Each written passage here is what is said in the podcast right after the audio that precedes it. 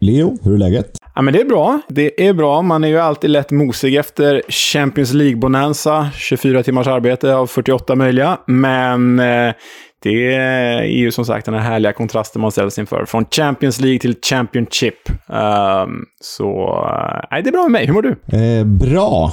Eh, har kombinerat eh, en konsertvecka kan man väl säga med eh, Championship-fotboll och det är ju typ det roligaste som finns. Engelsk fotboll och brittisk klingande musik. Eh, det är det man lever för, trots allt. Ja, men det, där, då är vi två.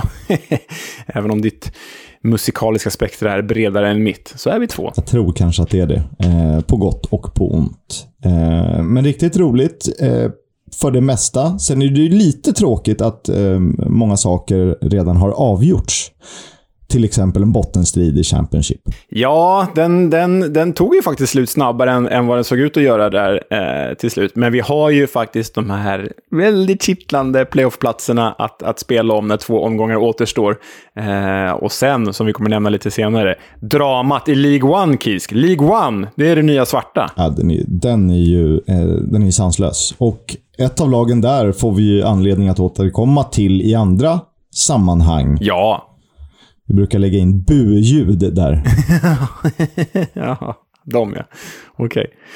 Ja, men för veckans klubb, det är ju Wimbledon. De ska du berätta om. Det är det ju. Och eh, från Wimbledon FC till AFC Wimbledon. Det är ju lite speciellt det där och de flesta av er vet ju naturligtvis vad som händer. Men vi hoppas att vi kan, kan ge er lite detaljer. Det var ju stökigt där under ett par år i Wimbledon. Mm. Ja, men det är ett matigt avsnitt. Alltså. Vi, har, vi har ju det och vi har matcherna och vi har mycket nyheter. Det är ju nya ägare på gång i Sheffield och Wayne Rooney på väg att byta arbetsplats och så. Så ja, vi har mycket att smälta. Jag tror att det är det längsta The Club, klubben, profilen, vad vi nu kallar det, eh, någonsin faktiskt. Eh, vilket känns eh, både roligt och eh, skrämmande för halsen och stämbanden. Med det så kör vi igång.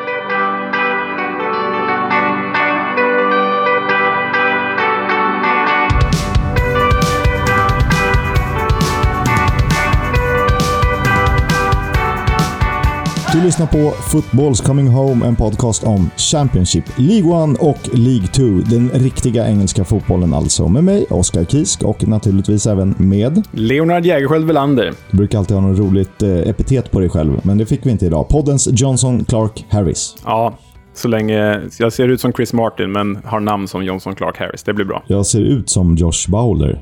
Typ, fast jag har inte så här brett pannband när jag spelar fotboll. ja. 90-tals Spice Girls pannband. Pannbandsligan. Eh, vi backar bandet till fredagen där vi börjar eh, med en match som betyder väldigt mycket för eh, bland annat Huddersfield som ju tampas där i toppen. För Barnsley betyder den ju också ett och annat. Ja, det var ju nämligen så att Huddersfield behövde ta poäng för att säkra sin playoffplats och Barnsley behövde ju, ja, Barnsley behövde ju vinna för att hålla sig levande i den här eh, bottenstriden. Men det blev faktiskt så att Huddersfield, The Terriers, vann med 2-1, vilket då innebar att The Terriers säkrade sin playoffplats och vilket då också innebar att Barnsley, The Tykes, skickades ner till League One till hösten. Det är något slags hundderby det här, The Terriers mot The Tykes. Derby de la Dog. Jag kommer inte på vad hund heter på italienska, men eh, det är alltid roligt att säga. Eh, Barnsley var inte dåliga, men Huddersfield var bättre. Så kan man väl summera. Ja, så kan man verkligen summera. Och jag menar, Barnsley som behövde alla poäng de kan få här, det såg ju mörkt ut för dem redan efter fyra minuter när Jordan Rhodes rullade in 1-0 målet för Huddersfield. Och det innebar ju att vår eh, poddfavorit för bra för The Championship, för dålig för Premier League, Rhodes, nu har två mål och en assist på sina två senaste matcher. Han är, är på väg att skjuta upp en till klubb i Premier League alltså. Och det var väl ett väldigt konstigt mål för att eh, de alla trodde ju att det var offside, men det visade sig att det var en Barnsley-spelare som hade varit sist på bollen efter hörnan när Rhodes stod offside väldigt nära och bara kunde eh, sätta dit bollen. Ja, alltså det blev ju nästan, när man såg de här bilderna, det var ju nästan VAR-palaver utan att det existerar VAR i serien. För det tog ju ändå ett ganska bra tag innan de konstaterade att det faktiskt var mål för Jordan Rhodes. Och istället för att fira så sprang han mest och kollade mot assisterande domaren. Exakt. Eh, vilket jag tyckte var lite rolig detalj. Eh, den bästa ledtråden vi har skrivit på de här eh, Who Are You är ju fortfarande din eh, Alla vägar bär till till eh, Jordanien. Den, eh, den bär jag med mig fortfarande när Jordan Rhodes sa svaret. Eh, men, men skämt åsido, Huddersfield är ju, alltså det här är så imponerande. Klart för playoffplats, då ska man ju ha med sig Kisk att för ett år sedan, under Carlos Corberans ledning, så slutade de på 20 plats i serien med mest insläppta mål i hela The Championship, 71 stycken. Nu är de klara för playoff och har ligans åttonde bästa försvar istället. Det är ju, det är ju häftigt att klubben fortsätter att tro på Corberan där. Ja, och jag vurmar ju alltid för lag som försöker spela fotboll. Sen finns det olika definitioner av vad liksom, underhållande fotboll är. Eh, men det här cyniska att leva på 1-0 har ju inte lockat mig, även om jag förstår att eh, det ibland det krävs. Men de spelar ju väldigt underhållande, snabba omställningar, effektiva i, i både långa och korta passningar och kul att det ger effekt. Ja, nej, verkligen. Så Huddersfield ska det bli en fröjd att se här i playoffet. För det är ju underhållande, det är spännande och är ju taktiskt tämligen överlägset många andra lag och tränare i den här serien. Så hatten av Corberan. Och det här fick ju eh, en eh, följd att eh, Poya Asbaghi lämnar sitt uppdrag som huvudtränare för Barnsley. Ja, han gör ju det. Eh, och det var ju by mutual consent, alltså eh, bägge parter var överens om att avbryta det här kontraktet. Tråkigt för oss som förlorar en svensk tränare, men det är ju också så att Barnsley-supportrarna andades ut. Och detta är ett klipp från en eh, barnslig podd, eller fanhub kanske det heter. Poya Ashbagi has left Oatwell. uh, eh, by mutual consent along with his coach. Um, excellent news. Look like anybody losing their jobs, but you know, fuck club, it wasn't good enough. It, It, it never was good enough. It won't man foot job, and I'm glad they've just not prolonged it till end of season. Uh, I mean, we are officially down, so you know, no point. Uh, keeping him there. Vi, vi, var ju inne på det redan när han anställdes. Inte för att han skulle vara en dålig tränare, men var han verkligen rätt man att lyfta? För att han var ju såg sig som långsiktig och nu har man gjort alla fel eh, i boken.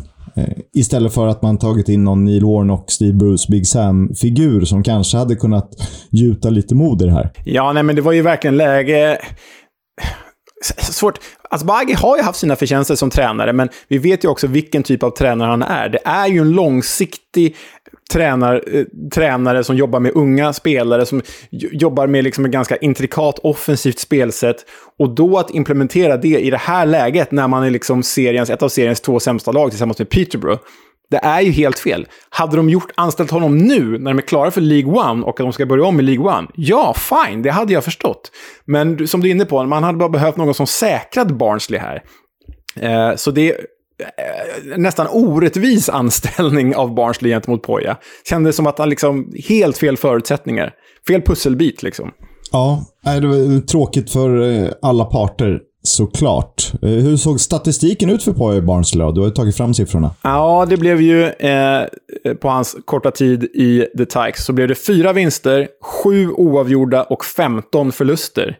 Det ger oss en vinstprocent på 15,38.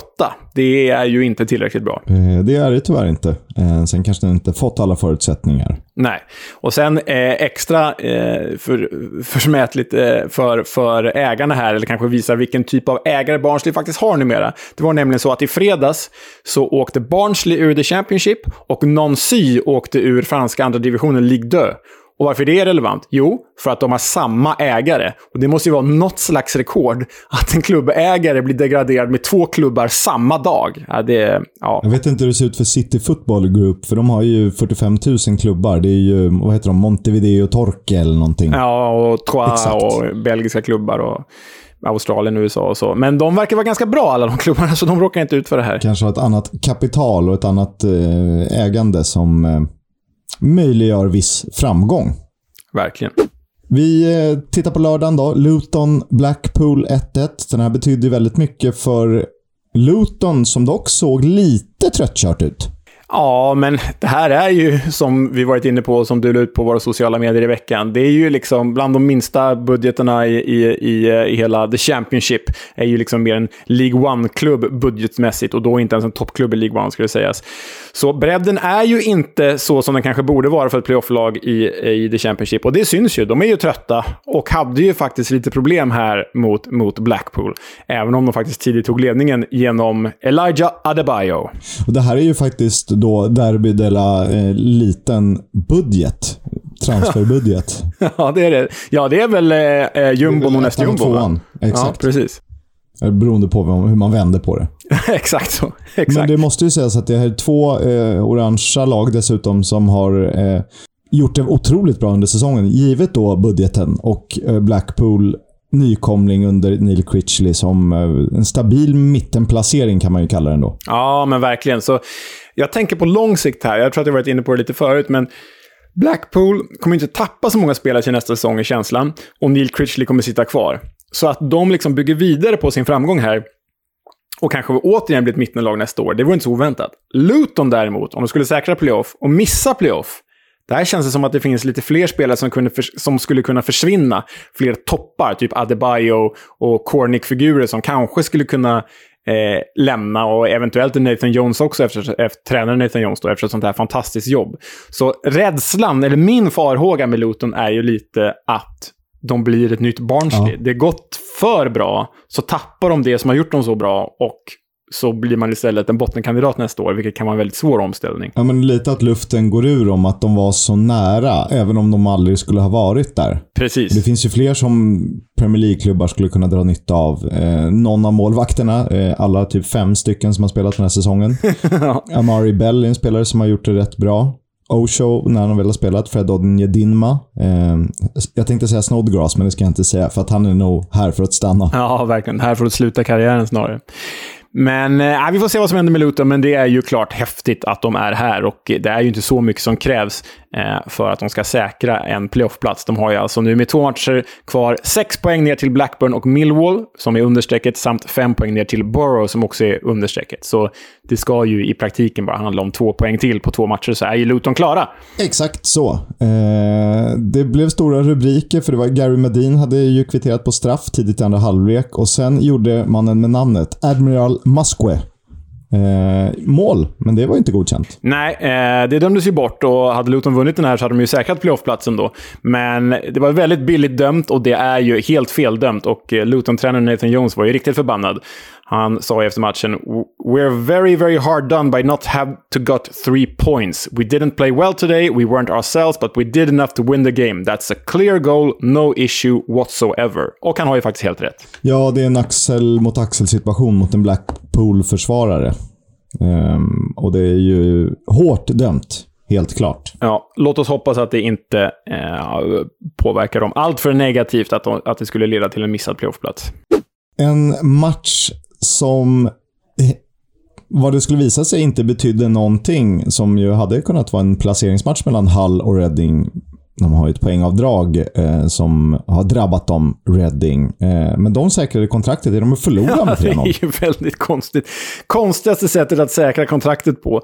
Åker till ett annat halvbottenlag och torskar med 3-0. Vilket var liksom extra överraskande, för Hall har ju varit rent ut sagt bedrövligt på hemmaplan. Och Reading har ju plockat poäng på just bortaplan.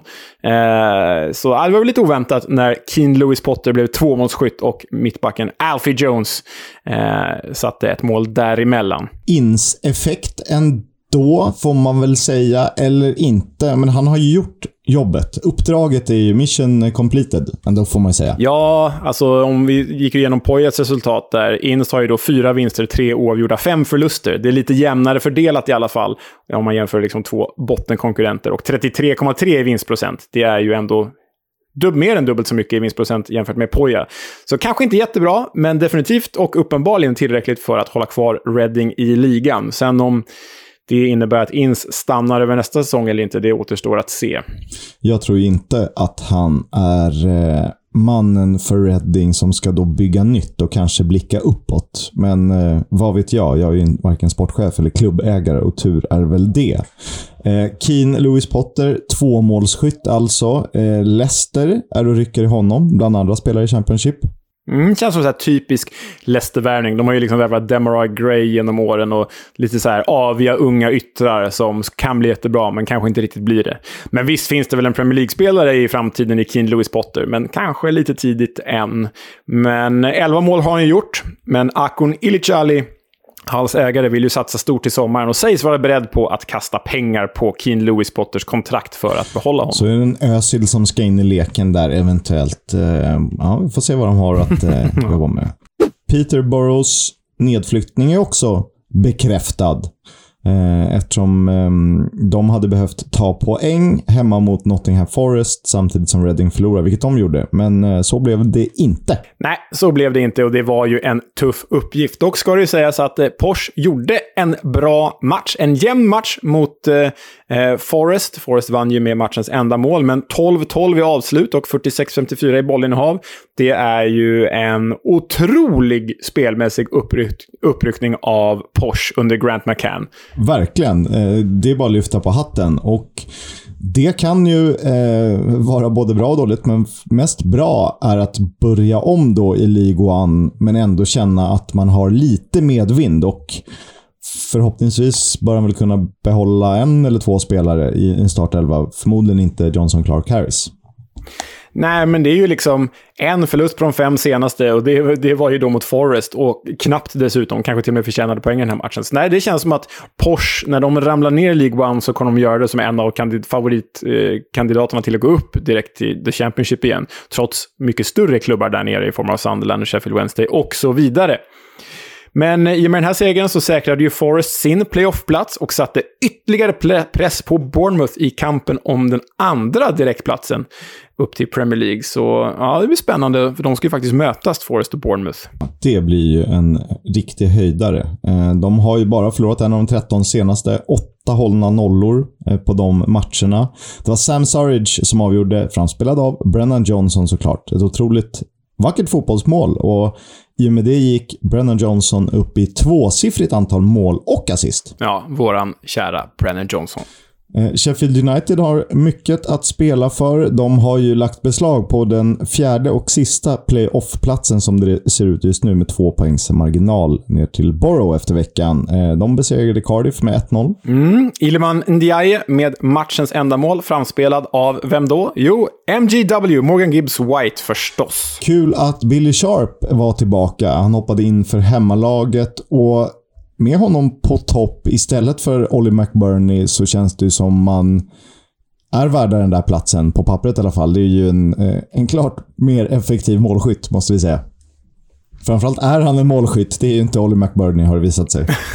nej, nej, nej, precis. Nej, det, det, har du helt rätt i. Och det är ju lite känslan att, eh, att liksom Sheffield så här, Nottingham har säkrat playoffplats för att de är tillräckligt bra. Eh, Huddersfield har säkrat playoffplats för att de är tillräckligt bra. Skulle Sheffield göra det, så säger inte att de har varit tillräckligt bra, utan det är liksom more by merit. Bara vi är the Blades och därför hamnar vi på, på, på playoffplats. För som du har varit inne på många gånger, de, de har ju inte riktigt varit jättebra någon Nej, gång. De hade, hade någon 6-2-match, ett resultat som jag minns. Eh, men de har inte riktigt, på friidrottsspråk, träffat plankan eh, tillräckligt ofta. Mer än någon match då. då. Eh, sen har de ju en fin trupp som de har strösslat pengar över och det finns ju sparkapital. Men låt säga att de får möta Forest. Då tror jag de får det tufft i nuläget. Ja, nej, alltså tittar man här och nu så är ju Forest väl klar favorit till att eh, gå upp i av de playoffplacerade lagen med, med Huddersfield som tvåa. Men det är väl också, som du är inne på, det här sparkapitalet som Blades sitter på. Det talar ju också för dem, för det känns ju som att när som helst skulle de bara kunna vakna till liv och faktiskt avfärda alla de här andra motstånden om det behövs. Ja, man hade inte blivit förvånad om eh, Sheffield blev tredje lag att gå upp, förutsatt att de då tar sig till playoff. Det finns ju lite, eh, lite kvar där. Exakt. Två lag som då inte har någonting att spela om, eller hade någonting att spela om. Det var Stoke och QPR. Ehm, två lag som såg starka ut i början av säsongen, men ehm, det har ju gått eh, si och så åt olika håll. Ehm, 1-0 till Stoke. Jacob Brown, matchens enda målskytt. Ja, Jacob Brown och Stoke, de har ju träffat plankan, men alldeles för sent. För nu är de bra, vilket eh, kan bädda gott inför eh, kommande säsong. Men här förstörde de ju mest för QPR, som faktiskt matematiskt fortfarande hade chansen, och det har de väl alltjämt. Eh, nej, det kanske inte har. Nu är de av... Nej, de har fortfarande alltjämt chansen, även om det är snudd på omöjligt. Och i praktiken så är det ju helt ute för QPR. Det här var väl liksom den slutliga spiken i kistan. Och vilket sätt den kom på, Kisk. Kieran Westwood, QPRs fjärde målvakt för säsongen alltså, med en sanslös tabbe. Den, den är ju... Hårresande. Ja, hårresande. Eh, det, det, och det var inte bara det att tabben var hårresande, det var ju också det att QPR var urusla. 6-0 i skott på mål för, för Stoke. Man undrar ju om, om QPR fortsätter, fortsätter falla till hösten. Ja, för när vissa lag, typ ett Swansea, som nu bara är, vad blir det, två poäng bakom QPR eller någonting. Eh, de går ändå in i nästa säsong med tro på det här. Ja, men vi förstärker på tre positioner och vi lyckas behålla Pirou och Bafemi. Det ska vi prata mer om strax då har de ju så att säga medvind. Det har ju inte QPR. De står ju och eh, gör sina behov i den, en Carola motvind. Verkligen. Ja, nej, det är synd och tråkigt för QPR, det har jag sagt tusen gånger nu. Men eh, sett till den här våren så förtjänar de faktiskt inte en playoffplats. Stackarna. Nej, man är ju inte bättre än sin senaste match. Och så här har det sett ut sen afrikanska. Swansea Millsbro då. 1 1 slutade den matchen. Swansea medblåst till hösten. Middlesbrough har ju chansen. Um, men borde tagit chansen klarare under flera gånger här i eh, mars och april. Ja, de tog ju dessutom ledningen eh, borta i Wales genom Australien. Riley McGree i den 46 minuten. Men så släppte de ju in kvitteringen från Michael Obafemi bara två minuter senare. Och det var ju det. Det var ju det som var matchens två enda mål. Exakt. Och eh, Obafemi och Pirou, det var Pirou som spelade fram. Eh, kul att han går bra när man har liksom pinpointat någon inför säsongen. Eh, tveksamt om han blir kvar. Jag läste något om att Leicester var intresserade även av honom. Och han känns ju alldeles för bra för The Championship. Ja, men gud vad härligt om man skulle kunna stanna. För den här fotbollen som Swansea uppvisar nu, om de skulle kunna få behålla ett bra lag, värva lite starkt till, eh, till defensiven och så komma in med skjuts till nästa säsong, så skulle Swansea kunna bli en otrolig fröjd för fotbollsögat. Ehm, så det hoppas man ju på faktiskt, att den där duon får stanna. Men du... Han har ju släppts fri lite mer släpande med Obafemi som spjutspets. Och det är då han har... Man har unleashat the Pirou. exakt. Nej, men Swansea är ju faktiskt härliga nu. En fröjd för ögat. Men Borough, på tal om att liksom kasta bort sina chanser. Eh, det här innebar att de inte hade vunnit på fem raka och bara hade tre segrar på de elva senaste. Det är ju ingen playoff-form. Därtill deras första mål på fem matcher. Ja, eh, när vi tippade liksom slutstriden så var jag övertygad om att Borough skulle lyckas eh, knipa en plats just för att de hade rätt bekvämt schema ändå. Eh, men det har ju visat sig vara raka motsatsen. Ett lag som vi är besvikna på, som vi har pratat mycket om, det är ju West Bromwich Albion, som jag när de då mötte Coventry, spikade krysset på. Och det hittade ju hem som hand i handsken. Ja, jag tror faktiskt också att jag körde singelkryss på, på den här matchen. Det, och att det dessutom blev 0-0 kändes ju väldigt eh, förutsägbart så här.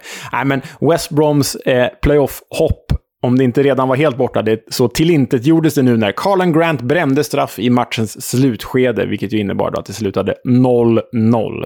West Brom är ju i tabellen närmre, de har närmre till Blackpool än vad de har upp till Coventry. Och det känns ju bara sjukt givet säsongsinledningen och vad de faktiskt borde kunna uträtta. Ja, ja, vad var det du sa när du berättade om, om West Brom? Deras sämsta ligaplacering sedan 2001, va? Ja, 2000 eller 2001 eh, så slutade de... Annars har de aldrig slutat sämre än sexa i The Championship, eller högre upp då. Nej, nej, då vänjer man sig ju vid lite finare säsongsslutskeden än så här. Eh, med svenska ögon spelade Gyökeres hela matchen, men gjorde alltså återigen inget mål. Mål blev det när eh, Millwall jagade eh, poäng i kampen om playoff. De har ju också chansen där, tre poäng bakom Sheffield United. De spelade 2-2 borta mot eh, Birmingham. Mm, och då skulle jag säga att de räddade poäng i den 98 minuten. 98 minuten, två minuter från 100, så kunde Benica Fobe raka in kvitteringen på straff. Eh, så det var ju en ytterst viktig pinne för Millwall i en match som Birmingham överraskande nog faktiskt borde ha vunnit. Det är väl typ första gången säsongen de borde ha vunnit, förutom sina 5-0 och 3-0 mot Luton. Precis. Ja, men Birmingham hade ju, kollar man på den här highlights-reelen så, så Birmingham hade ju mängder med vassa chanser. Två träträffar i första halvlek, en boll stoppad på mållinjen. De ledde ju två gånger om och såg ju faktiskt ut att ha säkrat segern i 79 när vår poddkompis Lyle Taylor, som faktiskt spred podden här om veckan, eh, satte 2-1 på straff. Benica Fobe alltså kvitterade i 98 minuten. De har fyra raka utan förlust, Millwall. Eh, de måste vinna de två sista då, Peterborough och Bournemouth. Det kan ju faktiskt gå. Det kan gå. Ja, det kan gå. Jag blir inte klok på Bournemouth heller, som ju känns som det typ jämnaste laget över Alltså över 43 matcher som de har spelat så är det de laget, det laget som har presterat jämnast sett till förväntningar och trupp.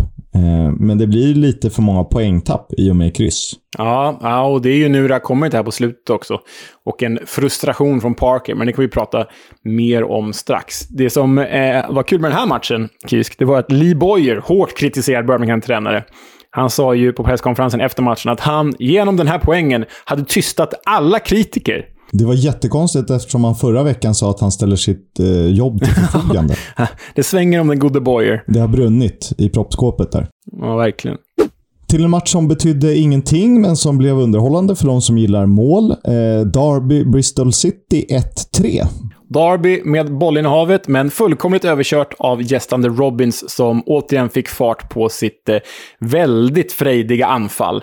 Eh, det blev ju då 3-1 där två gamla derbyspelare låg bakom eh, ledningsmålet för gästerna. Andreas Weimann satte bollen framspelad av Chris Martin. De spelade tillsammans i Derby förut, så det var ju lite ja, snöpligt släkten är värst och allt det där. Antoine Semenyo gjorde, utökade till 2-0 innan Craig Forsyth kunde reducera för Derby. Eh, Tim Klose, den tyska mittbacken, som vi har sett i Norwich bland annat, eh, avgjorde med nick efter frispark. Mm.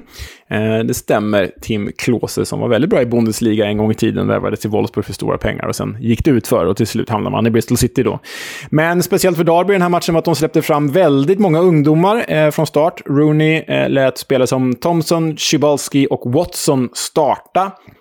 Och eh, Alltså visst, det är ju över. Ödet är ju besegrat och de ska ner. Och de har en väldigt oviss framtid eh, för sig. Eh, men jag lyssnade på en Darby-podd där de pratade om det här. Är det rätt eller fel att göra så? Släppa fram ungdomarna som väntar på sin chans, kanske liksom lufta dem inför det som ska komma skall i League One? Eller borde man bara kört bästa laget för att försöka ge publiken en härlig avslutning på den här eh, serien? Vad tycker du, Kisk? Eh, givet att matchen inte gällde någonting eftersom Bristol City inte har mer än placeringar att spela för, om ens det, så tycker jag ändå att det är rätt att de kan börja bygga inför nästa säsong eftersom de kommer tappa eh, förmodligen ett par nyckelpjäser i den ordinarie startelvan. Redan en sån som Festi Boseli är klar för Odinese. Så tycker jag absolut att det är rätt. Eh, jag kanske har helt fel, men eh, vad ska de annars göra? Vad, vad känner du själv? Nej, jag förstår ju det här också. Jag förstår också det här tankesättet. Men det är klart att man vill att publiken ska få jubla lite nu i slutet eh, ändå. Jag förstår den, den tankegången också. Men det måste väl ändå vara på lång sikt som, som eh, eh, det här faktiskt spelar roll och är viktigt. Och om det är, och om framtiden, det får vi se med ägaren hur mycket pengar han kommer in med och sådär. Men om framtiden ligger i de här ungdomarna så är det väl bra att låta dem spela och få testa på riktig A-lagsfotboll. Exakt så. Och det är ju kul för folk att få se eh, en talang för första gången som kanske blir en stjärna i League One. Det vet vi inte. Precis.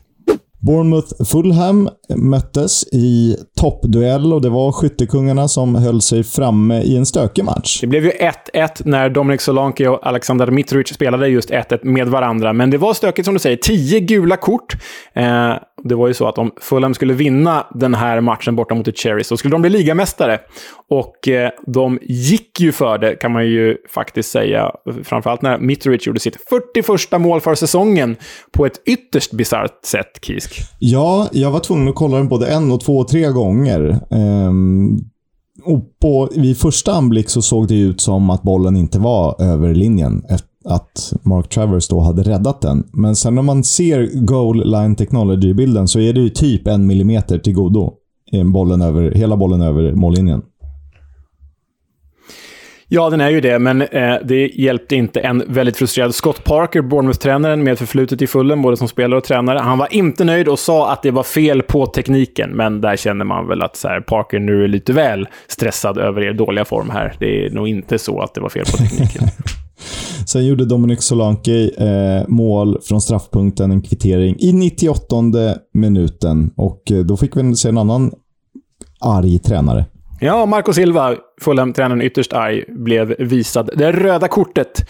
Eh, utvisad i den 98 minuten. Det är starkt jobbat. Solankes 27 mål för säsongen. Skyttekung 1 och 2. Vi blickar mot måndagen och ett Lancashire-derby där eh, Blackburn gjorde, liksom, de gav det en sista chans att försöka nå den där sjätte, sjätte platsen, den fjärde och sista playoffplatsen alltså. Ja, och de gör ju då alltså fyra mål på Deepdale borta mot rivalerna Preston. Och Ben Bertrand Diaz gör inte ett enda av målen. Man undrar ju när Blackman gjorde mer än två mål senast och Ben Bertrand Diaz inte gjorde något av målen. Det känns som att det var länge sedan. Uh, men det här var ju, det här var ju en, en eh, veritabel slakt. Blackburn var ju klasser bättre än ett oinspirerat Preston. Det var de, och det kan man ju någonstans förstå när det inte gäller någonting för Pini längre. Men vi hade, eh, vi hade svensk på plats. Ja, eh, Erik Niva var på plats för Sportbladets räkning. Gjorde ju reportage därifrån. Gick omkring och hade lite historielåda och, och eh, stod på bortaläktaren i Anders Andersson eh, eh, Blackburn-tröja. Så det var kul att se att den gode Niva uppmärksammar världens bästa liga. Exakt så är det. Pini just nu sämsta lag i Lancashire också. Ja, det hade hon inte räknat med.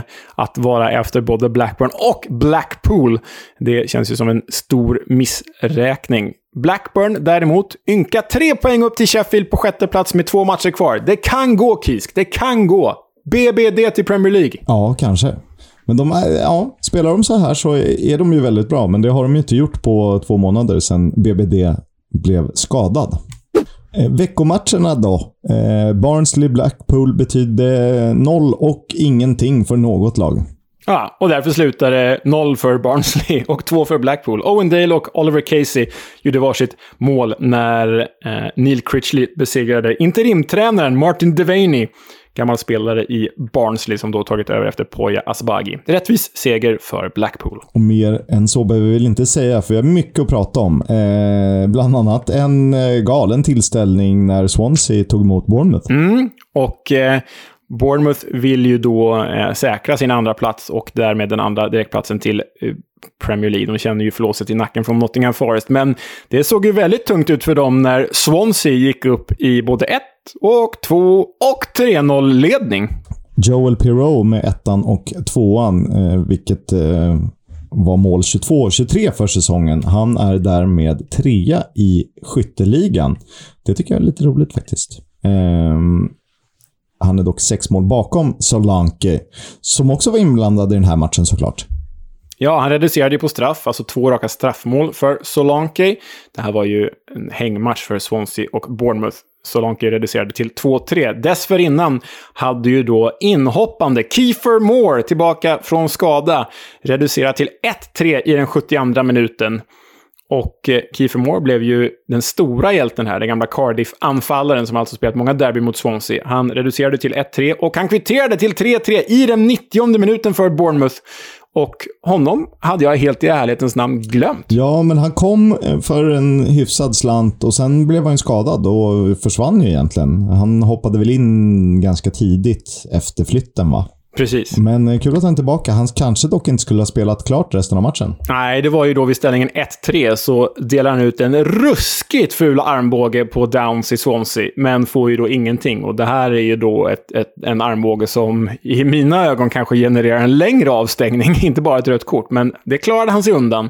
Eh, kan ju i längden vara helt avgörande för eh, kampen om andra platsen mellan Bournemouth och Forest. Man kan ju bestraffa någon i efterhand om det inte har eh, ta, gjorts, tagits någon action på planen. Mm.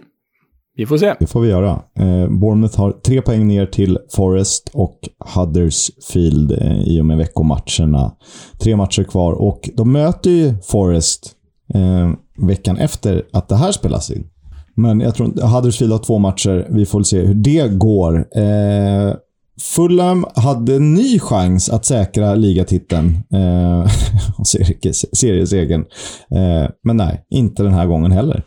Nej, och här var det väl klassiskt, nu är ju för sig Forrest bra, men det var väl klassiskt att eh, motivation slår klass. För Fulham gick ju för det här. De hade 20 avslut mot Forrests 9. De hade 75-25 i bollinnehav, men bolluslingen, eller för oss cottagers, bollhelvetet, ville ju inte in. Istället kunde ju Forrest ta en oerhört meriterande Victoria genom att vinna med 1-0 genom dansken Philip Sinkernagel.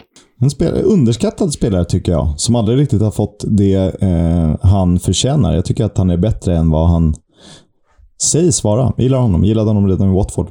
Mm, ja, nej, han var ju eh, en del i den här oerhört eh, vassa offensiven i Bodö Glimt i deras första ligatitel. Så han har ju roliga år bakom sig. Men det var ett speciellt mål han gjorde, för det var ju ett eh, horribelt missförstånd mellan Tim Ream och Mark Rodak. Och egentligen är det inte så mycket Tim Reams fel här, utan han håller ju undan en en, en eh, anfallare för att Mark Rodak ska komma ut och, och, ta bollen. Men det som händer är att Mark Rodak kommer ut och slänger sig över bollen och då får ju Zinkernagel öppet mål. Dundertabb av Rodak som är på väg att spela sig bort från Premier League-platsen i höst. Eh, det lär han väl göra. Det ska väl förstärkas. Och Fulham behöver givet målskillnaden en poäng till för att bli säkra mästare.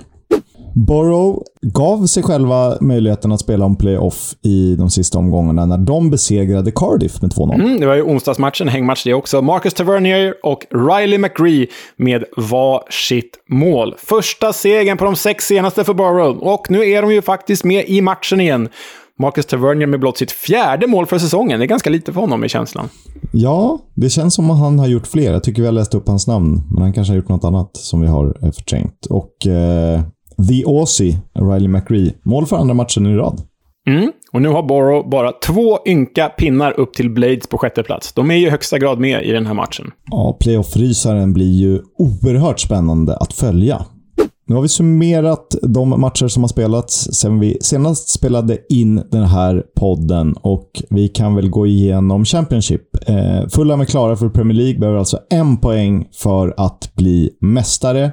Peterborough, Derby och Barnsley är klara för League One nästa säsong. Eller klara, de degraderas till League One nästa säsong. Och Forest och Huddersfield är klara för Playoff. Och två ytterligare platser eh, eh finns ju att spela om. Men vi har ju faktiskt ett koppellag som är klara för Championship och därmed den här podden till nästa säsong. Stoke, West Brom, Swansea är tre av dem. Mm, och så har vi då Blackpool, Preston, Bristol, Hull. Det är några till. Bristol City ska tilläggas. Eh, Cardiff, Birmingham och Reading är också klara för nästa säsong. Och det man kanske ska säga att eh, Nottingham Forest har säkrat playoff-platsen, men de kan ju fortfarande bli tvåa och då skulle ju Bournemouth bli ett playoff-gäng. Exakt.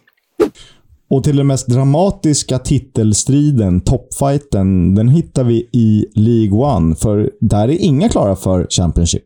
En. Och, och, en match återstår. Och då är det så här att Wigan leder, Rotherham ligger tvåa, MK Dons ligger trea. Och alla tre har möjlighet att komma på topp två-positioner. Alltså en match återstår och det är bara två som kan gå direkt upp. Blir det Wigan, Rotherham eller MK Dons? Vi får se, men Ja, du får lägga in en massa buljud här, Kevin. Kevin. Eh, men de onämnbara är ju, är ju med där uppe, det, vilket är spännande i sig. Som vi håller tummar för Victor Johanssons Rotherham. Och så vill vi ha tillbaka Wigan, såklart.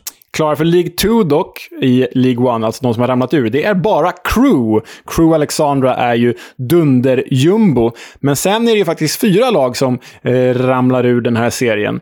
Och eh, då är det ju så att inget annat är klart med en match kvar. Däremot så slåss Morecamp, Fleetwood, Gillingham, Wimbledon och Doncaster om de två överlevnadsplatserna där som finns kvar. Så det är ju en extremt spännande League One-helg. Ja, och i League 2 så har Forest Green Rovers och Exeter kvalificerat sig för spel i League One nästa säsong. Yes, samt att Scunthorpe, gamla klassiska Scunny, och Oldham Athletic är klara för The National League. De brakar alltså ur League 2. Och med det så eh, ska vi berätta lite om Oldham. Ja, vi har fått frågan i sociala medier och jag ställer den till dig då, Leo. Vad är det som, egentligen som händer i Oldham, kortfattat? Jo, det som har hänt i Oldham Athletic är ju väldigt eh, fotbollstragiskt egentligen. Det är ju nämligen så att de då åkte ur Football League i helgen för första gången på 115 år, Kisk. 115 års existens i Football League är alltså över för gamla anrika Oldham med kopplingar till Paul Scholes, bland andra. Och detta efter att ha förlorat med 2-1 mot Salford i helgen. Eh, på tal om kopplingar till Paul Scholes. Eh, därmed blev Oldham första klubb som har spelat Premier League eh, att ramla ur The Football League. Alltså, Oldham, första klubben som har spelat Premier League som ramlar ur The Football League. Bara det är ju en hemsk merit i sig. Och detta föranleddes av en planstormning med hundratals protesterande supportrar som vände sig mot ägaren Abdallah Lemsagam. De sprang alltså in på planen före matchen var färdigspelad. Eh, innan den spelades liksom för att protestera. Och de hade banderoller där det stod “Get out of our club” och så sjöng de även “We want our club back” och “We are not going anywhere” när säkerhetspersonal försökte föra supportrarna av planen. Det tog en hel timme att få bort alla demonstranter från gräset. Och ägare Abdallah Lemsagam är en marockansk fotbollsagent som har ägt klubben sedan 2018 och även om det gick åt helvete redan före dess så har det gått ännu mer åt helvete efter det. Så det är ju ett väldigt tråkigt fotbollsöde för eh, fina Oldham. Och vi som har hängt med under säsongen vet ju att det här är inte första gången de har protesterat på planen. Det har ju varit eh, stormningar x antal gånger under säsongen. Så eh, Lemsagam out eh, är väl inte omöjligt. Kanske någon supporters trust som behöver kliva in och rädda det här. Mm, det är fina Oldham. Kanske de vi ska besöka bland andra i vår resa i höst. Det tycker jag. Jag gillar Ugglan. Millwall kommer att ha supportrar på samtliga fyra läktare i helgen när de på The Den tar emot Peterborough. Eh, det är väldigt häftigt eh, och vår Millwall vän till poddlyssnare Pi, han eh, kan inte komma ihåg senast det har hänt. Det är ganska fascinerande att det är så. Ja, men det är otroligt häftigt och de får se till att vinna den där matchen så att de fortfarande har chans att playoff i sista omgången när de möter Bournemouth. Steve Bruce, West Bromwich tränare, har aviserat att han stannar i klubben även över nästa säsong och därmed fullföljer sitt 18 månaders kontrakt. Detta till eh, mycket negativa känslor och reaktioner från West Bromwich-supportrar. Eh, sen har han också berättat för sina spelare att han tycker att de borde flytta närmre träningsanläggningen så de inte har så långt eh, att pendla. Och det är ju fullt rimligt. Om det inte vore för att han själv bodde en och en halv timme därifrån i Cheshire. Eh, ja, Bruce tänker ju inte flytta såklart. Nej, och det är ju sådana här märkliga utspel som gör att man förlorar ett omklädningsrum. Exakt. Ägarbyte på gång i Sheffield United. Från Saudiarabien till USA. Blades saudiska ägare Abdullah bin Mossad bin Abdulaziz Al Saud. Fick jag det rätt eller? Har... oh, wow! har accepterat ett bud från amerikanen Henry Maurice. Maurice, som försökte köpa Newcastle förra året, har nu lagt 115 miljoner pund på The Blades. Ironiskt nog sägs tidigare Newcastle-ägaren Mike Ashley stå bakom Maurice i kön om köpet inte skulle gå igenom. Maurice håller egentligen på Tottenham och är CEO på Clear TV.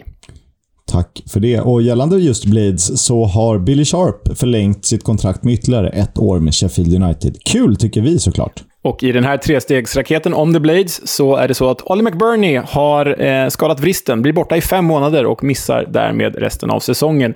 Och eh, inget ont om Ollie McBurney och det är jobbigt för honom med en stackars skada, men det kanske inte gör så mycket för The Blades i ett eventuellt playoffspel. Särskilt inte när man får tillbaka Billy Sharp, målmaskinen, från United till Wednesday. Den tidigare Sheffield Wednesday och Swansea-tränaren Carlos Carvajal ryktas till Reading. Han tränar numera Braga och han har tagit dem långt i Europa League. Och Det känns ju som en uppryckning gentemot Paul Ince, även om han har utfört sitt uppdrag precis som han skulle. Och om vi fortsätter prata lite Swansea så har Swansea sparkat sportchefen Mark Allen efter bara åtta månader på posten. Eh, det var väldigt mycket så här melodikrysset i hipp-hipp-referenser eh, nu tyckte jag. Kul.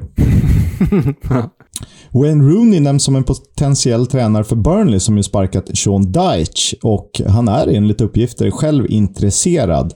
Eh, det återstår väl att se om det skulle vara nu, vilket känns osannolikt, utan snarare efter säsongen och då vill man ju veta. Eh, jag hade hellre sett honom i en klubb där han kanske inte måste gå upp säsongen efter, utan kan få lite tid att arbeta under mindre press. Men vet du vad jag vill se eh, med Rooney? Han kommer ju få ett, ett, bättre jobb än Darby. Han kommer ju landa en större klubb, det vet vi. Eh, men hur... Alltså det här är inte helt otänkbart, det jag kommer att lansera nu. Det är verkligen inte otänkbart. Men ponera att Everton faktiskt ramlar ur Premier League istället för Burnley. Då kommer de ju behöva... Eh, de blir ju liksom den överlägset största klubben i The Championship. De kommer ha överlägset mest pengar, de kommer ha överlägset bäst trupp, även om de måste renovera den rejält. Det är klart att Lampard inte kommer fortsätta, eh, eller få förtroendet att fortsätta i Everton om de åker ur. Är inte det väldigt rimligt för Everton i så fall att vända sig till Rooney, för det blir en riktig crowd pleaser att ta hem the lost son, eh, the long lost son, och ha honom som tränare. Bara där har man ju vunnit massa gratispoäng hos fansen. Och sen får Rooney bygga ett nytt Everton med alla de ekonomiska förutsättningar de har det känns ju som vi skulle få en hejdundrande karusell här i, i vår kära podd då nästa säsong. Ja, det är ingen dum tanke. Men då är ju frågan om vad nu gäller Lampards kontrakt, om inte han vill ha ett liknande uppdrag. Eh, men sen kanske de inte vågar chansa med honom. Jag tycker att han har fått sin chans och inte tagit den. Ska vi sägas då också att Rooney tackade ju nej till Everton innan de anställde Lampard tidigare under säsongen. I alla fall enligt Rooney själv.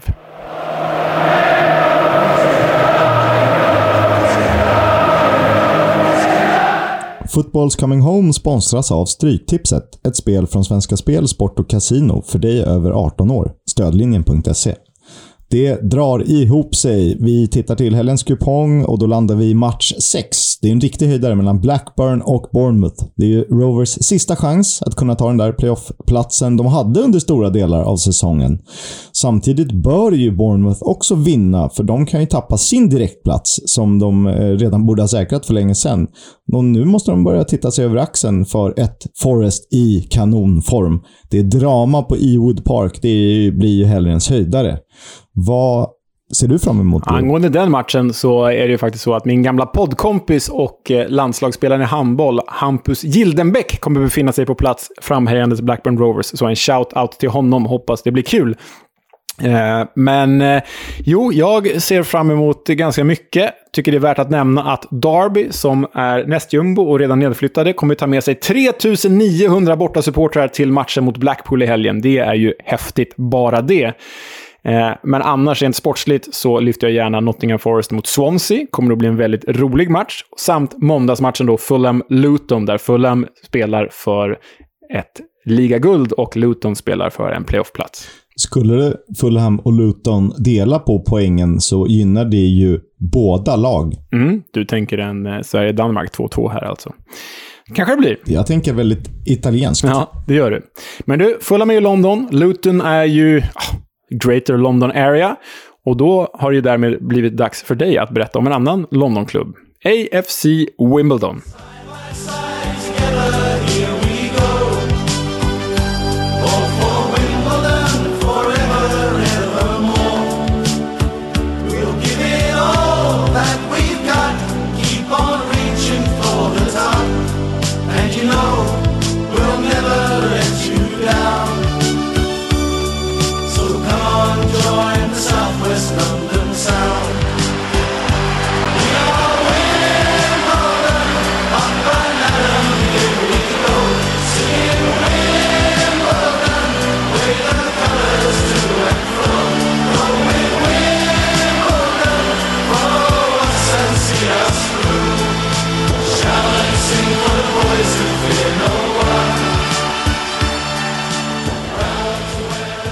Det är ju inte helt lätt att eh, berätta, för egentligen eh, eh, tog ju AFC Wimbledons historia fart för inte så länge sedan. Men jag berättar det här som Wimbledon FC. Och vi börjar där det en gång började. Som Wimbledon Old Central Football Club år 1889. En klubb grundad av elever i Old Central School i Wimbledon Common. Det är beläget i sydvästra London och namnet är ju för de flesta mer förknippat med The Championships, världens äldsta tennisturnering. Det man kanske inte förknippar Wimbledon FC, som fick sitt namn i början av 1900-talet, med är ett relativt anonymt non-League-gäng. Men så är fallet. Visst, man vann Isthmian League åtta gånger fram till mitten av 60-talet och tog hem FA Amateur Cup 62-63. Men det väger ju inte särskilt tungt i sammanhanget. Så vi gör faktiskt ett litet hopp till säsongen 1974-75 och det som blev startskottet till den riktiga framgången. Tre raka seriesegrar i Southern Football League, där man höll lag som Nuneaton Borough och Yeovil Town bakom sig, ledde till att Wimbledon tog Workingtons plats i Football League. Och de kommande tio åren skulle komma att bli hektiska. Redan andra säsongen i Fourth Division säkrade man uppflyttning. Det blev dock degradering direkt, men här finns en intressant detalj. Ron Nodes, som tagit över som ordförande i Wimbledon lagom till inträdet i Football League, inledde samtal med Milton Keynes Development Corporation kring en eventuell flytt till staden i Buckinghamshire, cirka 10 mil bort. Det blev inget av den flytten, den gången. Det var redan så tidigt igång alltså. Mm -hmm. Och det hänger egentligen inte ihop för er som kan er historia, men ändå värt att nämnas. Nodes lämnade klubben och fortsatte senare i Crystal Palace. Då hade Wimbledon tagit sig tillbaka till Third Division och Dave Bassett blivit ny manager.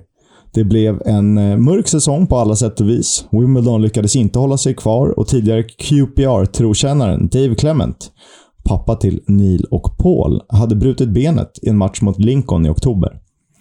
Enligt läkarna en karriärshotande skada, även om han själv sades göra allt för att komma tillbaka. Det i kombination med att han trodde sig ha cancer gjorde att han valde att ta sitt liv i mars 1982. Fy fan. Ja, det är riktigt mörkt. Wimbledon reste sig från sorgen och vann fjärde divisionen och lyckades säsongen därpå även säkra uppflyttning till second division. Många trodde nog att klubben skulle få det tufft, men efter en mellansäsong 84-85 pekade det fortsatt uppåt säsongen därpå. At Huddersfield, they join London rivals Charlton, who also won today. Wimbledon have reached the top flight after just nine years in the league. Blott fyra år efter att ha spelat League 2 och nio år sedan introduktionen till Football League hade Wimbledon tagit sig hela vägen till engelsk fotbolls finrum. Även här tvivlade den stora massan på Wimbledons chanser i toppen, men återigen lyckades The Dons tysta kritiken. En oerhört stark sjätteplacering som la grunden för en lång och stabil sejour i First Division och Premier League. Detta trots att manager Dave Bassett lämnade för Watford under sommaren 87. In kom Bobby Gold från Bristol Rovers och förvaltade arvet med The Crazy Gang, För det måste väl vara det man förknippar Wimbledon FC mest med. What would we like to play against as a team? I would just tell we were hellfire. We were your worst weekend. Adam, what is too far? There was no such thing as too far, Adam. To the stage where we were believing at one stage we were warlords. Because every match on a Saturday, three o'clock, is a war. Vi hörde John Fashanu i filmen Crazy Gang, en av sällskapets mer framstående medlemmar, tillsammans med bland andra Vinnie Jones, Dennis Wise, Dave Besant och Laurie Sanchez. Eh, Wimbledons libanesiska ägare, som vi har pratat om tidigare, Sam Hammam, ogillade inte Crazy Gang och var inte sen när det kunde göras business av konceptet. Wimbledon hade ju senare till och med Crazy Gang på tröjorna, där tillverkarens logotyp brukar sitta. Tillbaka till planen. Säsongen 87-88 blev otrolig för Wimbledon FC. Sjätteplatsen från Division 1-debuten följdes upp med en sjundeplats i ligaspelet. Och i FA-cupen imponerade ett Wimbledon som tidigare aldrig nått längre än kvartsfinal, vilket skedde säsongen innan. Man besegrade West Brom, Mansfield, Newcastle och Watford för en plats i semifinalen mot Luton Town. Samma Luton som den säsongen gick och vann ligacupen. Trots underläge med 0-1 vände Wimbledon genom en straff av John Fashanu och... This is caught. Wise has forced it home. The little man has put Wimbledon 2-1 ahead as they engulf their manager Bobby Gould. Dennis Wise. 2-1 räckte för The Don som han säkrade en plats på Wembley i sin första stora cupfinal någonsin. Och just Dennis Wise skulle bli en av huvudpersonerna i den historiska tillställningen. Liverpool's 21st appearance in this famous old stadium in 15 seasons. They've won the FA Cup three times. And of course, the first FA Cup final appearance of Wimbledon. Majestätiska Liverpool stod för motståndet när Wimbledon skulle försöka sig på det omöjliga. Kenny Dalglish ledde de röda, som samma säsong vann ligan och var en titelmaskin på 80-talet. Bruce Grobbelaar, Alan Hansen, Ray Houghton, John Barnes, Peter Beardsley, John Aldridge och Jan Mölby, för att nämna några. Hyfsa, hyfsat gäng. Hyfsat gäng. Ja, eh, men där och då ett väldigt, väldigt hyfsat gäng. Men Wimbledon ville inte vara sämre. Crazy Gang med John Sanchez, Wise, Fashionu och kapten Besant i mål. Dessutom Terry Phelan och Laurie Cunningham. Den sistnämnde var ju en av The Three Degrees i West Brom, om ni kommer ihåg. Men åter till matchen. Och Wise skulle alltså visa sig viktig igen. Dennis Wise who takes the free kick. Again, Jan Young is right in there. Sanchez in there too. I don't have to tell you that Fashion is in there. Here's Wise with the free kick. And it's in there! Well, Sanchez has put Wimbledon ahead!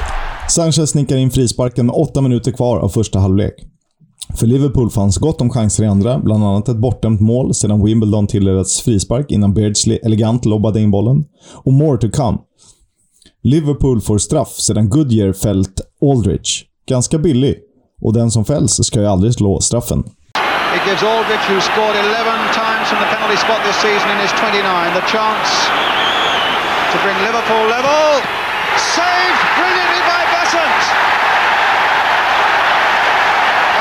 Amazing. There's only ever been one penalty missed in FA Cup final history, and you have to go back to 1913 for that. And now in 1988, there's another one. Dave Besant blir första målvakt att rädda en straff i en fa Cup-final på Wembley. Samma Besant då, målvaktstränare, var ju sedermera uttagen i matchtrupp för Stevenage som 56-åring och slog därmed rekord som äldsta spelare någonsin, även om han inte gjorde något framträdande för klubben. Kapten och målvakt och stor hjälpe, hjälte när Wimbledon lyfte bucklan på Wembley. There is the final whistle. And Wimbledon, against all the odds, rank, rank outsiders. The hero is Dave Besant, their captain, man who saved from the penalty spot. And the result they said could never happen has happened. Football romance is in the air once more. And that old Wembley jinx, the underdogs, i och med segern blev, en av, blev de en av blott tre klubbar att lyfta både FA-cupen och motsvarigheten för amatörlag. Men tyvärr blev det inget Europaspel då engelska lag var portade från Uefa-turneringar efter Hazel-katastrofen. I samband med framgångarna planerade Wimbledon, som hade spelat på Plough Lane sedan 1912, för en ny arena med enbart sittplatser i området. Men till säsongen 90-91 hade man varken kommit fram till en lösning med ny arena eller ombyggnation av Plough Lane enligt FAs riktlinjer, vilket medförde att en flytt till Selhurst Park blev oundviklig. Wimbledon fortsatte att vara ett stabilt mittengäng även när First Division blev Premier League och efter niondeplatsen 94-95 fick man spela i Europa, Inter Toto-cupen. Selhurst Park godkändes dock inte och man spelade sina hemmamatcher på Goldstone Ground. Eh, hade dock svårt att locka folk till Brighton and Hove och laget bestod av juniorer och inlånade spelare. Stabilt. Det fick Uefa att ilskna till och man stängde faktiskt av både Wimbledon och Tottenham från nästa kommande Europaframträdande inom fem år. gällde båda klubbarna. Och man kan väl säga eh, att Wimbledon FC gick under någonstans runt millennieskiftet. The Wombles och Bradford var på samma poäng inför den sista omgången, men Wimbledon lyckades inte ta poäng mot ett Southampton långt ifrån toppen och botten. Samtidigt vann Bradford mot Liverpool, som i sin tur missade Champions League. Wimbledon åkte ur Premier League. Och som om degraderingen inte vore nog, i augusti 2001 meddelade klubben att man hade som ambition att flytta till Milton Keynes. Och från staden själv fanns ett långtgående behov av ett professionellt lag i staden.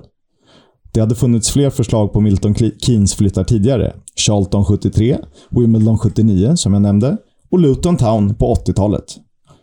Om vi tittar på Wimbledon och Sellers Park så fanns det faktiskt förslag på en sammanslagning med eh, Palace då. Men ägaren Sam Hammam hade citatet “Jag hade hellre låtit gamar äta mina inälvor än att slå samman med Crystal Palace”. Det fanns också förslag på en renovering av Wimbledon Stadium beläget någon kilometer från Plough Lane. Men inget av det heller.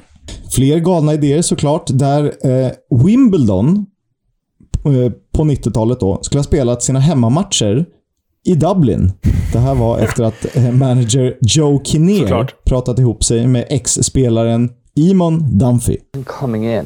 I mean, a partnership between um, Irish people and the Hammams will create a new club, which will be an Irish club, uh, owned by Irish people, for Irish people to watch and for Irish players. And so Ireland has the opportunity to be a first world football country. Det dog ju som tur var ut ganska snabbt och supportrar hotade redan då med att starta om i någon League.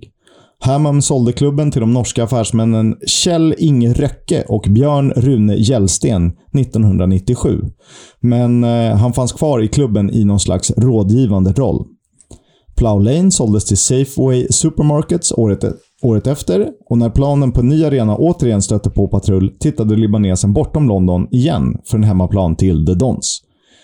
Belfast, Cardiff, Manchester, Wigan, Bristol och eh, flera platser i Skottland nämndes alla som möjliga spelplatser. Och enligt Hammam själv hörde sju klubbar av sig med förslag på att dela arena. Sam Hammam försökte också köpa Sellers Park från Ron Nodes, alltså tidigare ordförande i just Wimbledon, som hade sålt Palace, Palace men behållit arenaägandet. När det gick i stöpet lämnade Hammam till slut Wimbledon i början av 2000.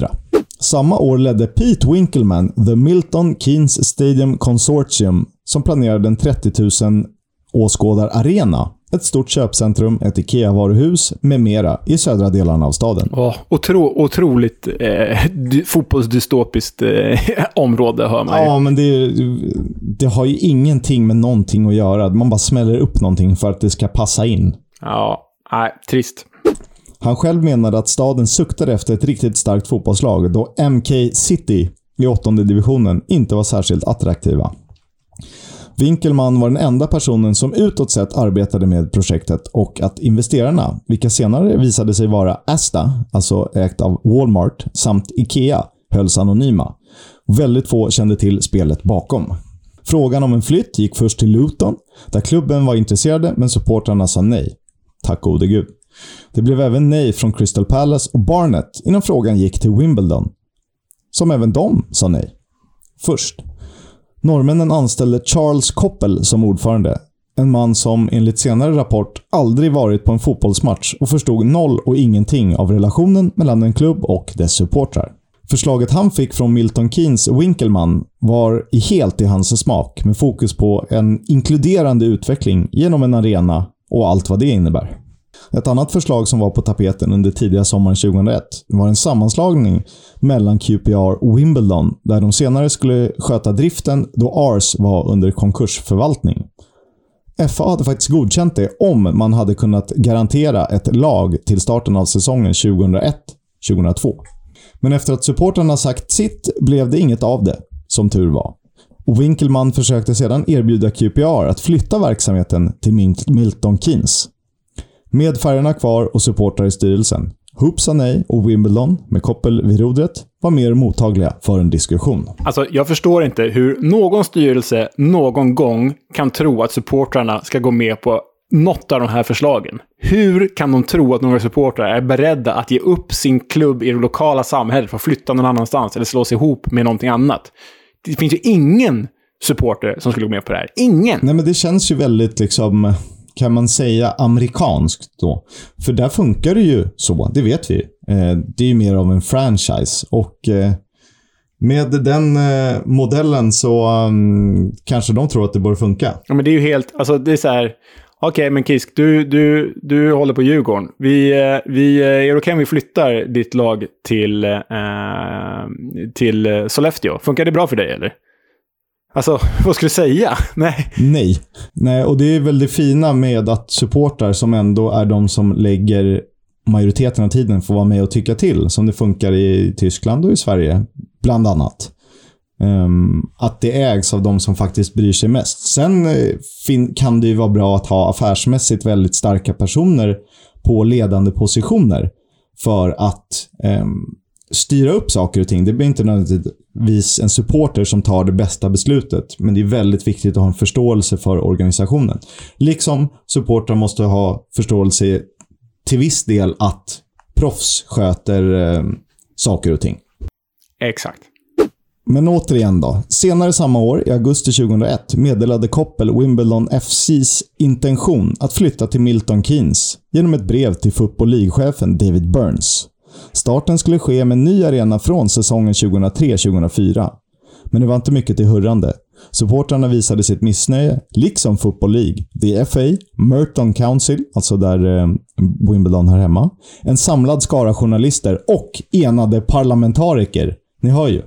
Så förslaget fick nej från Football League två veckor senare då Milton Keynes skulle förtjäna sin plats genom klättrande i systemet och att franchise-fotboll skulle vara ödesdigert för sporten i stort. Koppel överklagade genom att kalla beslutet olagligt och bristfälligt och sa att detta var enda sättet att rädda Wimbledon FC. David Burns svar var tydligt. En sån flytt skulle förstöra precis vad fotboll handlar om. För att se om beslutet var tillräckligt formades en skiljenämnd i FA som i sin tur meddelade i början av 2002 att beslutet inte varit rättvist och att det baserades på ålderdomlig hållning. Fallet tog sedan vidare till Football Leagues styrelse som i sin tur slog fast att en oberoende kommitté skulle tillsättas för att utreda. Och man var tydliga med att investerare inte bara skulle få ta över fotbollen genom gräddfil i seriesystemet och att samarbetet mellan klubb och kommun var en viktig beståndsdel för själva sporten. Wimbledon menade i sin tur att detta fall var speciellt då det skulle göra mer skada med Wimbledon FC i konkurs och att Wimbledon, som inte spelat på sin hemmaplan på 11 år, inte ens hade 20% av sina supportrar boende i Merton. Det var vad de sa i alla fall. Dessutom lovade man att behålla profilen med namn, färger, emblem, till och med arenadesign och att supportrar skulle erbjudas smidiga alternativ ekonomiskt till och på arenan. Alla parter fick göra sina röster hörda och Winkelman beskrevs i rapporten som passionerad och med en känsla för att behålla Wimbledons identitet. Han var övertygad om att supportrarna skulle följa med laget, även om rapporten hävdade motsatsen och att supportrar skulle föredra konkurs framför flytt. Det fanns en sista chans när det undersöktes möjlighet till en återkomst på Plough Lane. Men den 20 000-arenan som Wimbledon FC och Merton Council la fram förslag på sågs också som väldigt riskfylld givet det ekonomiska läget för klubben. Ry Parker och Steve Stride, som tillsammans med Alan Turvey ledde den kommitté som utredde projektet. Och till slut röstade de två förstnämnda till förmån för Milton Keynes-projektet med motiveringen att det var enda alternativet för att säkra klubbens existens. Den 28 maj 2002. En mörk fläck i engelsk fotboll. Inte bara i engelsk. I, i fotboll. Fy fan. Medan Koppel menade på att det, det säkrat Wimbledons existens ställde sig FA starkt emot beslutet och menade på att det var av högsta vikt att det aldrig skulle ske igen. Samtidigt som Wimbledon FC planerade för flytten till Milton Keynes drog en grupp missnöjda supportrar igång ett omstartsprojekt. Mer känt som AFC Wimbledon. Chris Stewart, Mark Jones, Trevor Williams och Ivor Heller. Den sistnämnde som förlorade allt på kuppen. Företag, hus och giftermål. Och han är alltjämt kvar som kommersiellt ansvarig i klubben. Wow, säger vi. Det är väl han Ivor Heller som man ofta ser i intervjuer, både i tidningar och artiklar och, och i, i tv-inslag och sådär. Han har ju verkligen blivit ett, ett av många ansikten utåt för det nya Wimbledon. Exakt. Exakt han. På ett par veckor fick man flytta in med Kingstonian på Kingsmeadow och till säsongen 2002-2003 hade man en plats i Combined Counties League. sju nivåer under Wimbledon FC i Division 1. Och ganska snabbt tog Wimbledon Independent Supporters Association, The Dons Trust och en majoritet av supportrarna parti för den supporterdrivna klubben. Wimbledon FC inledde säsongen på Sellers Park i väntan på den nya arenan. Och i och med att Football, Football League inte godkänt National Hockey Stadium för spel, premiären spelades mot Gillingham. Wimbledon's independent supporters were as good as their word today as they massed outside the club gates in what's now open revolt against club chairman Charles Koppel. It looked for all the world like the most bitter union dispute as pickets tried to persuade fellow fans and travelling Gillingham supporters to join them in their... Förlust med 0-1 och det är väl karma om något. I november 2002 revs Plough Lane och Wimbledon FC spelade klart säsongen utan riktig hemmaarena. Och till efterföljande säsong tvingades man byta emblem sedan The College of Arms menat på att fortsatt användande av den tvåhövdade örnen var olagligt. Och det skrevs i medier om att klubben skulle rebrandas som MK Dons, även om uppgifterna där och då tillbakavisades. Så mycket för att behålla identiteten och färgerna. Alltså. Sen gillar man ju att eh, det finns ett College of Arms. Det, det, det gläder mig väldigt mycket. College of Arms, det vill man ju besöka. Det känns ju som eh, ett jobb som skulle passa dig. Receptionist på College of Arms.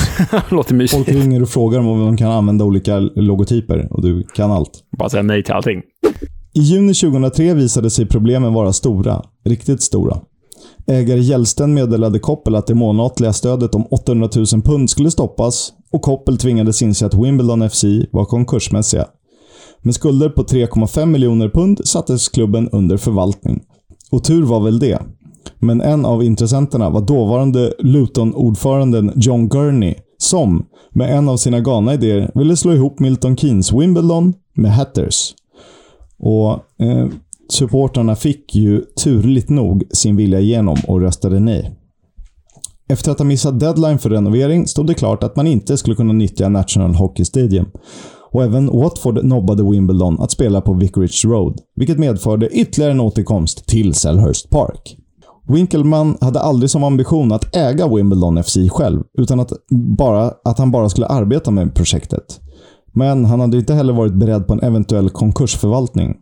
Så han skramlade ihop pengar från konsortiet för att betala nödvändiga kostnader och hålla klubben igång. Han betalade också det som krävdes för att kunna spela på Hockey Stadium från och med september 2003. Ett par omgångar in på säsongen. This is the death of Wimbledon as far as I'm concerned. We did say originally that it wasn't going to be over until a ball was kicked in Milton Keynes or at Plough Lane, but it still doesn't feel quite over until today. So it's a very sad day for English football, I think. For Wimbledon's new fans, it was Christmas in September, a team of their own in ribbons and bows. Not all Wimbledon supporters burned their bridges or their shirts. Plenty made it to MK, happy to call it home. And the local businessman who made it happen walked on water. Definitely wouldn't exist as a football club if it wasn't coming to Milton Keynes. Maybe it was the right or wrong way for Milton Keynes to find its football, but find its football... I mars 2004 stod det klart att Winkelman och hans konsortium tagit över Wimbledon FC efter att Gällsten och Röcke skrev av det lån klubben fått. Holdingbolaget som användes hette MK Dons. Och efter ett gäng turer betalade Winkelmans gäng de 850 000 pund som krävdes för att undvika konkurs. Och de kunde fortsätta spela fotboll, med vissa ändringar. Och här tar vår berättelse slut. Men vi tar vid med en annan. För AFC Wimbledon är ju kvar, med färgerna, med örnen i skölden och under smeknamnet Dons, eller Wombles om man så vill. Och det är varken Wombles är några tecknade figurer av någon som är starkt förknippad med området kring Wimbledon. Och det var väl därför man tog det, tror jag. Så är det. Och eh, så vitt jag vet så fick ju aldrig MK Dons kalla sig The Wombles. Det eh, gjorde ju författaren eh, klart och tydligt ganska tidigt in på den diskussionen. AFC Wimbledon ser sig själva som den naturliga uppföljaren, med all rätt. Och De stora diskussionerna handlar om huruvida Wimbledon FC, numera MK Dons, eller AFC Wimbledon ska äga rätten till sin historia. Winkelman menar att han räddade det Wimbledon FC som finns kvar, om än i annan form, medan AFC-gänget såklart tycker att de har klubbens själ kvar. Och de fick rätt till slut, samtidigt som Football Supporters Federation, som tagit AFC Wimbledons parti, hävde sin bojkott gentemot MK Dons. Alltså, det är ju helt otroligt hur den här Winkleman då menar att han räddade det Wimbledon som finns, som finns kvar. Alltså det han räddade var ju administrativt och på papper. Det är ju inte vad klubben är. Än mindre om mm. de byter namn och, och plats och arena. Då är det ju en helt ny historia som skrivs. Och, och som skrivs. Och jag vet att det, det, är precis det du sa här om franchising. Det är så här det fungerar i, i USA. Om man kollar på, på NHL så fanns ju Winnipeg Jets. De la ju ner, flyttade till eh, Arizona, blev Arizona Coyotes. Eh, Phoenix Coyotes först, numera Arizona Coyotes. Sen startades ett nytt Winnipeg Jets. Eh, som, alltså ett helt nyskapat, men med samma logga, och, och, eller ny logga, men med samma namn. Liksom. Men historien all franchise-historia, all klubbhistoria från det första Winnipeg Jets är ju i Arizona Coyotes idag. Och så fungerar USA. Samma sak i NBA med där Charlotte Hornets blev New Orleans Pelicans och så startades nytt Charlotte Hornets. Det första Charlotte Hornets historia är i New Orleans Pelicans. Och det är ju helt jättekonstigt. Det är ju fel. Det är ju fel, för en klubb är ju liksom eh, staden och området och eh, färger och... De är ju inte MK Dons. Um, men det var som det var.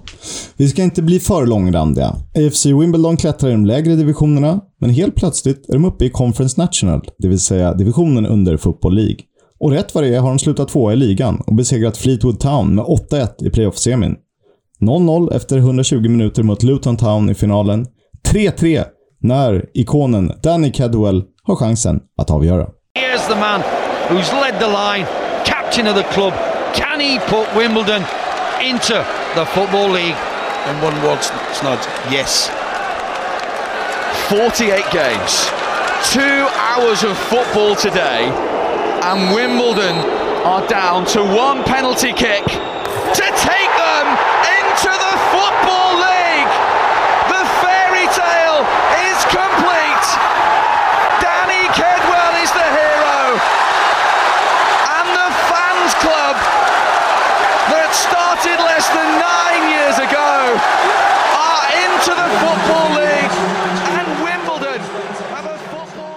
AFC Wimbledon tillbaka i Football League 2011-2012 och säsongen därpå höll sig lotterigudarna framme när MK Dons och AFC Wimbledon möttes i FA-cupen. Förlust där och även i ligacupen något år senare. Men skam den som ger sig. Säsongen 2015-16 slutar man sjua i League 2. Får kvala mot Accrington Stanley. Seger därefter förlängning och Plymouth Argyle väntar i finalen. Och vem, om inte Adebayo Akinfenwa, får sätta straffen som innebär spiken i kistan och AFC Wimbledon i samma division som MK Dons.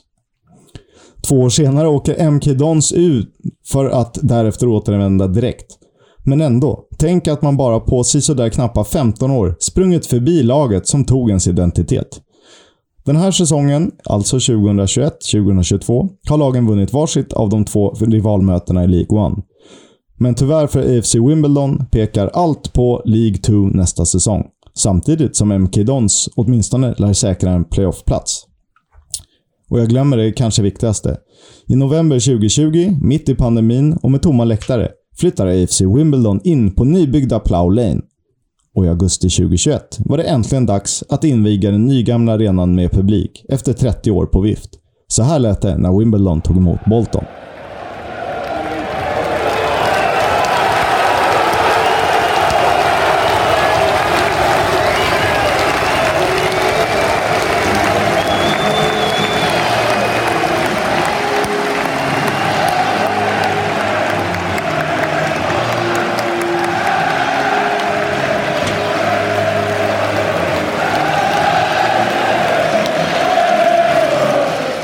Det är ju så jävla häftigt det här och, och sammanfattar verkligen både fotbollsmässigt och moraliskt och emotionellt det du har berättat. Den här revanschen, Wimbledons revansch. Och du, du redogör ju verkligen för den historia som globalt fotbollsmässigt har blivit det skräckexempel som vi alla vill undvika. Alltså det här är ju det värsta möjliga tänkbara scenariot för en, ens fotbollsklubb. Det är ju det absolut värsta som kan hända, att den tas ifrån en liksom.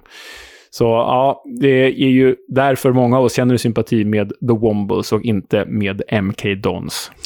Ja, det gör vi. Och eh, man kan ju tvista om man skulle berätta att Wimbledon FC och sen därefter MK Dons. Men jag är ju ändå Wimbledon. Eh, så att den mörka fläcken MK Dons, som vi ska redogöra för förr eller senare, eh, den får vi ta en annan gång, helt enkelt. Det blir en annan gång. Nej, men tack för det, Kisk. Wimbledon eh, eh är med oss. Jag har en eh, rolig parentes bara. När, tidigt 2000-tal så spelade man ju de här klassiska Championship Manager-spelen. 01, 02, 02, 03 och sådär. Men jag spelade även EA Sports Manager. Jag vet inte om du spelade det någon gång? Eh, ja, det var väl... Var inte det ett konsolspel? Ja, det fanns, jag tror det fanns på konsol, men det fanns på dator också. Jag spelade på dator. Eh, och de var ju tidigt ute med liksom 3D-motor till sina matcher. En jättebuggig 3D-motor där om man köpte Andreas Andersson så gjorde han mål från halva plan i varje match. Sjukt nog. I en av de här upplagorna. Men då eh, kommer jag ihåg att när jag spelade i England så eh, mötte jag i Wimbledon och då spelade Håkan Mild där på riktigt. Eh, men i spelet hette han Hakan Mild och var turk. Det tyckte jag var väldigt roligt. Det finns ju många. Eh, Fredrik Söderström som ju var på äventyr i Portugal. Jag vill minnas att han hette Fredrik. Ja, bara. just det. Ja, han hette bara artistnamnet Fredrik. Ja, det stämmer faktiskt. hade jag glömt bort. Det stämmer. Hå Håkan Söderstjärna, eh, kanske mest känd för att han bara hade en, en fungerande arm. Han hette ju Håkon Söderstjärne. Jag vet inte riktigt hur man lyckas hitta, men det var Otroligt. internets begynnelse. Ja, han, var, han var ju bra där med Daniel Milovanovic-gänget i Landskrona. Ja. Ja, han var en otrolig dribbler. Ja. Eh, jag tänker så här, du ska inte få någon klubb, för det kan bli en överraskning om det blir klubb. Eventuellt så fokuserar vi bara på EFL-podden Awards till nästa, eh, till nästa vecka. Ja, men det är väl eh, rimligt. Så får vi skjuta upp The Club i så fall en, en vecka framåt. Men det är ju absolut inte orimligt. Du tänker att vi ska ta ut eh, vårat lag då till nästa vecka? Det tycker jag absolut att vi ska. Vi kanske ska börja med eh, laget som blev årets lag och vi kan väl börja med årets spelare, Alexander Mitrovic. Eh, eh, föga förvånande. Brendan Johnson, vår favorit, årets unga spelare, välförtjänt. Och Nathan Jones, efter sitt arbete med Luton, blev årets tränare. Och jag tänker att vi... Och det här är alltså då... Ja. Ja, det här är alltså då inte, vå, det här är inte våra utnämningar, utan det här är då riktiga IFL Awards. Det, ut, det utsågs i veckan då. Eh, IFL tog ut årets lag i Championship och de där eh, gubbarna du nämnde. Precis, och jag tänker att vi behöver inte kommentera utan vi kan redovisa för vad IFL Awards har presenterat och så kommer vi med åsikter och lite annat sen. Nästa vecka, ja. Ja, men det låter bra. Lee Nichols, eh, Huddersfield-målvakten, tog plats. Och sen hade de då en trebackslinje med Tosin Adrabayoyo i Fulham, Lloyd Kelly i Bournemouth och Joe Worrell i Nottingham Forest. På ytterbackarna då, höger Jed Spence, Nottingham Forest, på lån från Borough. Och Anthony Robinson till vänster, Fulham-försvararen. Sen hade de satt upp ett centralt mittfält mellan dem med Ryan Yates, Nottingham Forest och Philip Billing, Bournemouth. Harry Wilson eh, tog plats som offensiv mittfältare, Fulham alltså. Och längst fram, föga förvånande, stod Dominic Solanke tillsammans med Alexander Mitrovic. Det är alltså årets lag enligt eh, IFL själva och tyckarna. Men vi väntar ju då till nästa vecka då vi tar ut vårat lag, som ni gärna får kommentera och sådär. Men fram till dess ska ju ni, kära lyssnare, också ta, er, ta ut ert lag. Exakt så. För att eh, via Twitter, EFL-podden, jag antar att ni redan följer oss, så kommer vi göra en omröstning position för position. Tre eller fyra kandidater på varje. Jag tror att vi ställer upp laget med fyra försvarare, en slags sittande mittfältare, en central mittfältare. Sen tre offensiva, där en är tydligt höger än vänster och en offensiv eh, mittfältare central. Och så har vi två anfallare. Så 4-1-3-2 tyckte vi var den positionen som eh, passade bäst för att verkligen eh, alla skulle få en chans att glänsa. Mm, offensivt balanserat, det gillar vi. Och sen kan det vara så att någon spelare är lite out of position jämfört med hur de har spelat. Men det är för att vi ja, har skohornat in den spelaren eh, för att den förtjänar en plats. Så är det. Och när kommer vi lägga ut den här omröstningen? Från och med när kan våra kära lyssnare rösta på Twitter? Jag tänker måndag eller tisdag, att det är bra dagar. Så eh, får den leva i en eller två dagar och så presenterar vi den eh, tittarnas eller följarnas lag samtidigt som vi presenterar vårt lag. Och vi har bestämt oss för att vi kommer överens om en elva. Mm, Hur det nu inte går. varsin. Vi kommer överens om en elva, exakt. med manager och allt. Ehm, så det blir jätteroligt. Det blir svinkul. We'll have a chat about the fucking game. About your game, last few months, last few weeks. Fucking character. Leo du har varit ute på internet och hittat roliga saker. Eh, vi har ju släppt Neil Warnock lite. Han är ju mest med i eh, Talksport. Och förvisso så flyger ut roliga saker ur hans mun, men vi tittar runt för att hitta tränare som är likadana som Neil Warnock. Lika galna. Ja, det behöver inte vara tränare heller. Det kan ju, det kan ju vara eh, spelare eller andra figurer som bara varit galna i de engelska divisionerna. Och eh, vi fastnade vid den gode managern Steven Cotterill. Steve Cotterill, som numera är manager för Shrewsbury Town, eh, han eh, visade sig vara en språkpolis här i veckan. afraid there's nothing more I can do about that. tough bruising run, and your players have put a hell of a lot, a lot in, haven't they, over the, the, the long months? The long Months of the season. months, months, they've worked incredibly hard. Det måste finnas språkpoliser. Ja, ehm, en fokus. Vi hörde Chris Wilder, om det var förra veckan, som var jättearg också. Ja, det är roligt med arga tränare. Det är ju ändå det. Ja, han är ju väldigt förbittrad här tycker jag. Han är väldigt hård mot den stackars journalisten Steve Cottrell. Han, ger, han inger ju inte ett sympatiskt intryck, det kan man inte påstå. Nej, var snäll mot varandra. Eh, snälla. Hörni, det var allt för idag. Tack till Stryktipset som är med och gör den här podden möjlig. Tack till Leonard Jägerskiöld Velander för alltid lika klippska analyser från The Championship med, eh, med omnejd. Tack själv, Kisk. Vi hörs. Hej! Hej! upptäckta vägar de han tar. När det regnar kallt och ibland när kampen leder ända fram. Då ses vi på lördag igen.